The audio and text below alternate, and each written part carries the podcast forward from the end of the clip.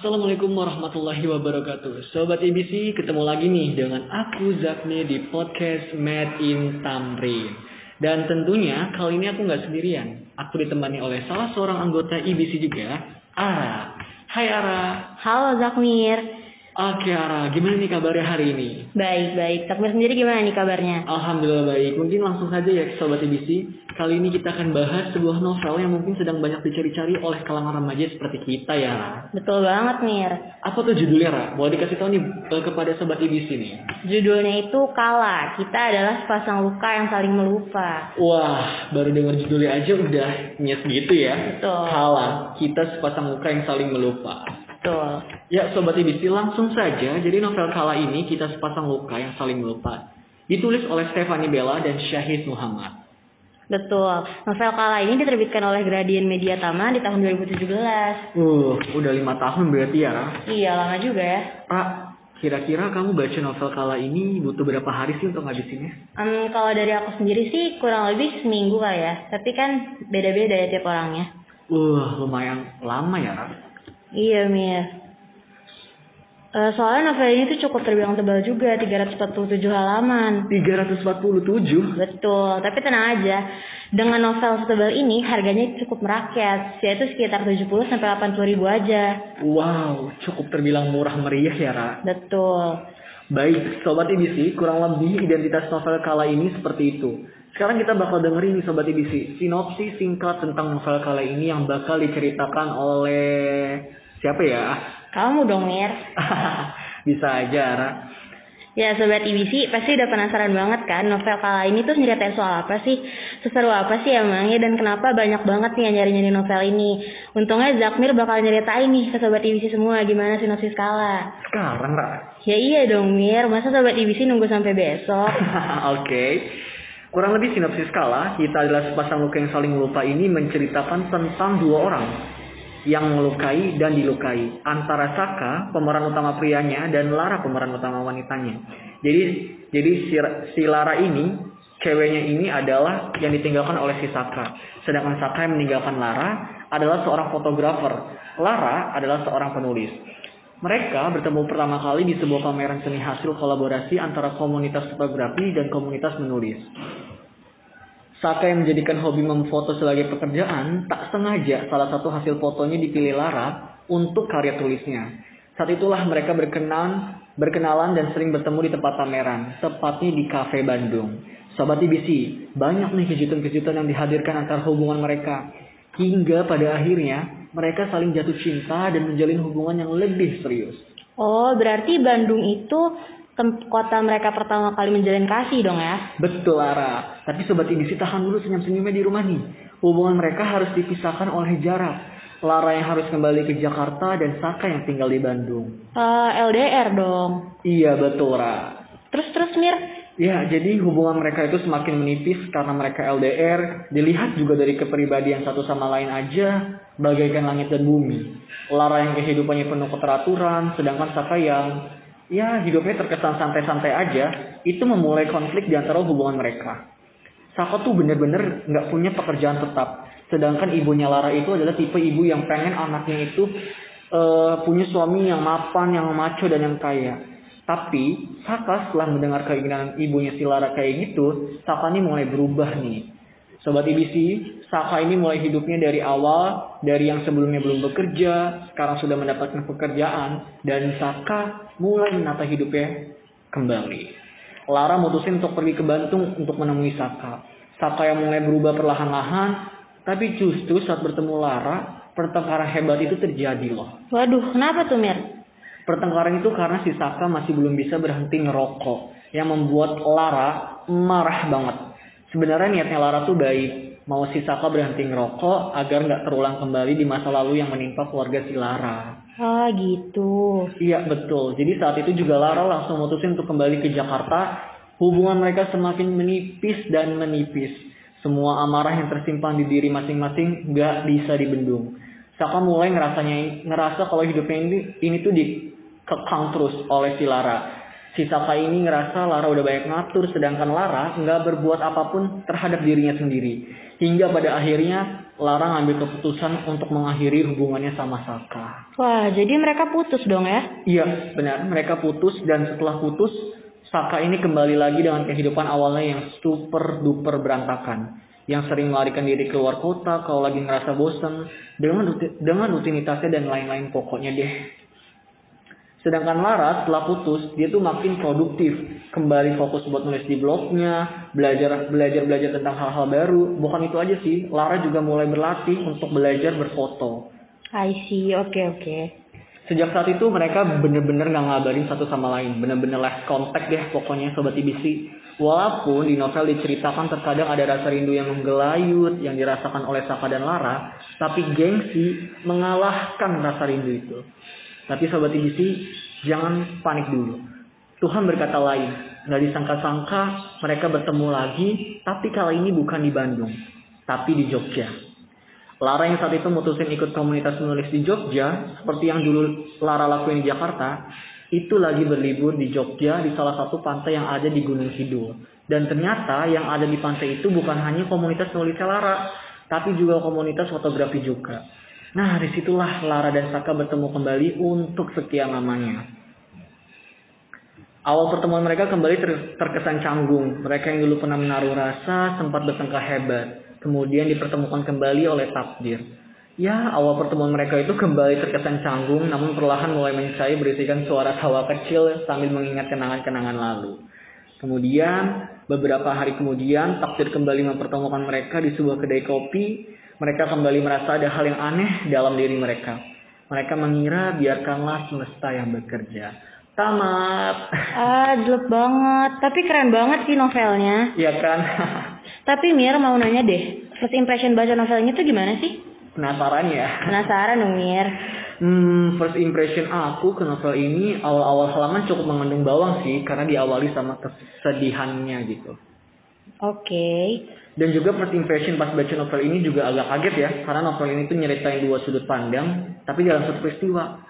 Aku kaget dan kesannya kayak terlalu panjang kali lebar kali tinggi nih Sobat IBC.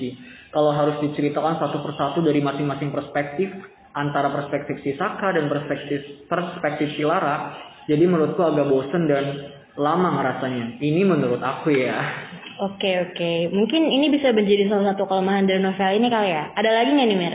Hmm, ada. Mungkin endingnya dirasa agak ngegantung karena ya udah di ending tuh mereka kan dipertemukan lagi gitu di sebuah kafe. Terus mereka merasa ada yang aneh. Terus di dalam novel itu cuma dikutipin biarkanlah alam semesta yang bekerja. Di novel itu nggak diceritain antara kelanjutan hubungan mereka tuh bakal gimana setelah di pertemuan di kafe itu. Jadi kayak ngegantung menurut aku gitu. Iya benar juga. Di novel juga nggak dilanjutin ya hubungan mereka tuh apa. Iya betul. Oke, itu kan dari kelemahannya. Kalau sobat IBC mau tahu nih Mir, keunggulannya tuh apa sih? Keunggulannya sih banyak banget. Mungkin dari kata-kata yang digunakan itu bagus-bagus semua. Menurut aku ini cukup terbilang hebat sekali untuk penulis muda seperti uh, Stephanie uh, memilih diksi-diksi yang bagus untuk sebuah karya tulisnya. Selain itu juga quotes juga bagus-bagus ya. Puisinya juga romantis dan alur novel ini juga cukup sulit ditebak gitu lah kayak kita tuh nggak nyangka kan mereka tuh bakal kembali bertemu di Jogja dan lain-lain lah pokoknya gitu. I see. Gak heran ya kalau bikin kita baper karena emang bener yang tadi Zakmir bilang aku juga rasa ini tuh pas bacanya. Ah oke okay. kalau dari arah sendiri kenapa sih mau milih baca novel ini? Kalau dari aku singkatnya aku itu biasa baca novel genre fantasi. Yeah. Jadi kayak sekarang aku mau ganti uh, ganti tema gitu, pilih romance. Nah kebetulan dapat rekomendasi dari teman buat baca kala ternyata romance itu juga sesuatu yang menarik loh buat aku. Ah, berarti sekarang lagi tertarik-tariknya sama romance ya? Betul. Oke, dari arah sendiri nih ya, kan lagi tertarik-tariknya nih sama novel romance, apalagi romansnya Kala. Dari arah sendiri ada nggak sih toko yang arah suka banget dari novel Kala ini?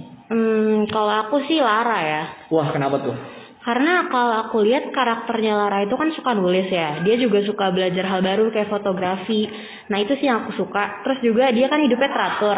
Nyaman aja gitu ngebaca aktivitas hari-harinya. Ah gitu, oke okay, oke. Okay. Kalau dari Zakmir sendiri gimana nih? Toko favorit ya? Oke, kalau aku sih sukanya sama Saka. Awalnya aku biasa aja sih sama Saka, tapi aku mulai suka itu pas Saka mulai merubah hidupnya gitu. Saka itu kayak mulai menata hidupnya, kayak dalam hati aku tuh kayak, wah semangat gitu kan. Terus juga Saka tuh orangnya tenang, pendiam, kayak calm down gitu. Aku juga suka karakter-karakter tokoh novel yang kayak gitu. Dari aku gitu sih. Oh, berarti yang kalem-kalem gitu ya, Mir? Kurang lebih. Oke, kalau Zakmir sendiri setelah baca novel ini ada nggak sih hikmah atau pesan gitu yang bisa diambil? hmm, ada. Waduh, boleh diceritain dong biar sobat IBC juga bisa dapat petik hikmahnya. Oke, buat aku ya sobat IBC yang aku dapat petik dalam novel ini itu adalah di novel ini kan diceritakan e, dua sudut pandang atau dua sudut perspektif dalam satu peristiwa ya. Secara nggak langsung novel ini tuh mengajarkan kita sebagai pembaca agar tidak langsung menghakimi salah seorang tokoh dalam bertindak. Begitupun juga dalam kehidupan sehari-hari kita e, sobat IBC, jangan cepat menilai seseorang atau sesuatu dari sudut pandang saja tapi juga posisikan diri kita sendiri menjadi orang lain yang merasakan hal tersebut. Gitu sih menurut aku. Oh, jadi kita tuh jangan langsung cepet nyimpulin lah ya istilahnya. Yap, benar. Kalau dari arah sendiri, apa sih yang bisa dipetik pelajarannya dari novel ini? Kalau dari aku sih ya, sebelum kita uh, berharap orang lain itu buat berubah, kita harus ubah diri kita sendiri dulu. Karena kayak Lara pengen Saka berhenti ngerokok, tapi dari Sakanya sendiri belum ngeliat uh, perubahan. Belum ngeliat perubahan dari Laranya kan. Terus juga kalau misalnya sekarang sobat IBC yang mungkin lagi ngalamin pahitnya kenyataan, percaya deh bahwa akan ada suatu takdir yang akan merubah perjalanan hidup kalian lebih indah. Karena di novel pun gak akan ada yang nyangka kan kalau kalian Lara bakal ketemu lagi di Jogja setelah memendam rasa amarah masing-masing. Jadi percayalah bahwa semua akan menjadi indah pada waktunya. Ah, berarti kuncinya itu semua akan menjadi indah pada waktunya. Keren banget gak sih sobat IBC kata-katanya Ara ini? Iya dong, banyak banget nih kata-kata yang keren di novel ini. Salah satu quote favorit aku itu Apa tuh, Ra? Um, jangan siksa dirimu dengan rasa bersalah, maafkan dirimu. Kau begitu pantas untuk mencoba lagi dan lagi. Aku tahu kalau akan dipenuhi luka, dihabisi oleh kekecewaan yang mungkin kau perbuat sendiri. Namun di balik itu semua kau bertambah bijak, aku bertambah kuat. Wow, dalam banget ya quotesnya. Aku juga pas baca ngerasa, eh gitu banget loh. Oke, jelek ya Ra? Iya betul. Banget sobat IBC kalau mau lihat lebih banyak quotes-quotes bagus sejelek ini, bisa bisa pantengin terus nih IG-nya Aksara Daya. Betul banget sobat TBC, jangan sungkan buat di follow ya Aksara Daya, ingetin tuh. Oke Ara, kalau dari Ara sendiri nih ya, coba sebutin deh tiga kata untuk novel ini.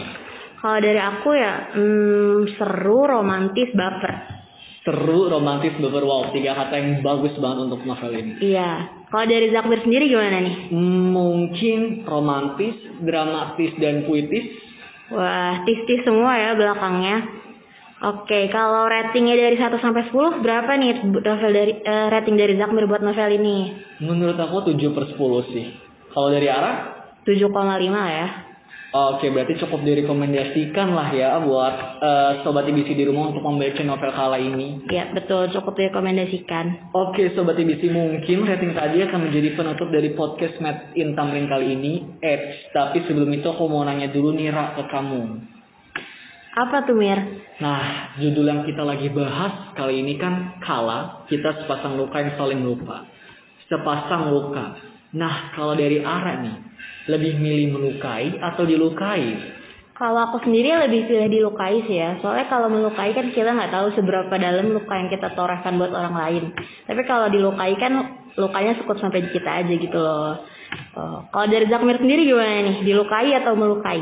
Kalau aku sih dilukai. Karena dengan dilukai aku bisa kayak metik loh sebuah pelajaran bahwa seseorang yang melukai itu berarti mereka tuh nggak memikirkan loh dampak yang terjadi oleh seseorang tersebut dan aku memang nggak cocok untuk karakter yang seperti itu karena aku orangnya nggak tegaan sih Wah, sobat IBC Zakmir ini termasuk cowok idaman sobat IBC semua gak sih? Bisa aja sih Ara. BTW 08 berapa Mir? Oke sobat IBC, mungkin pertanyaan melukai atau dilukai tadi menjadi penutup perbincangan kita kali ini. Kalau sobat IBC bakal di peran mana nih? Melukai atau dilukai nih? Tapi jawabannya disimpan di hati aja ya. Baik Sobat IBC jangan lupa terus saksikan episode-episode perbincangan yang akan mendatang di podcast Made in Tamrin ini. Saya Zakmir pamit undur diri dan teman saya Ara pamit undur diri. Hidup kesepian tanpa kekasih. Sekian Sobat IBC dan terima kasih. Wassalamualaikum warahmatullahi wabarakatuh.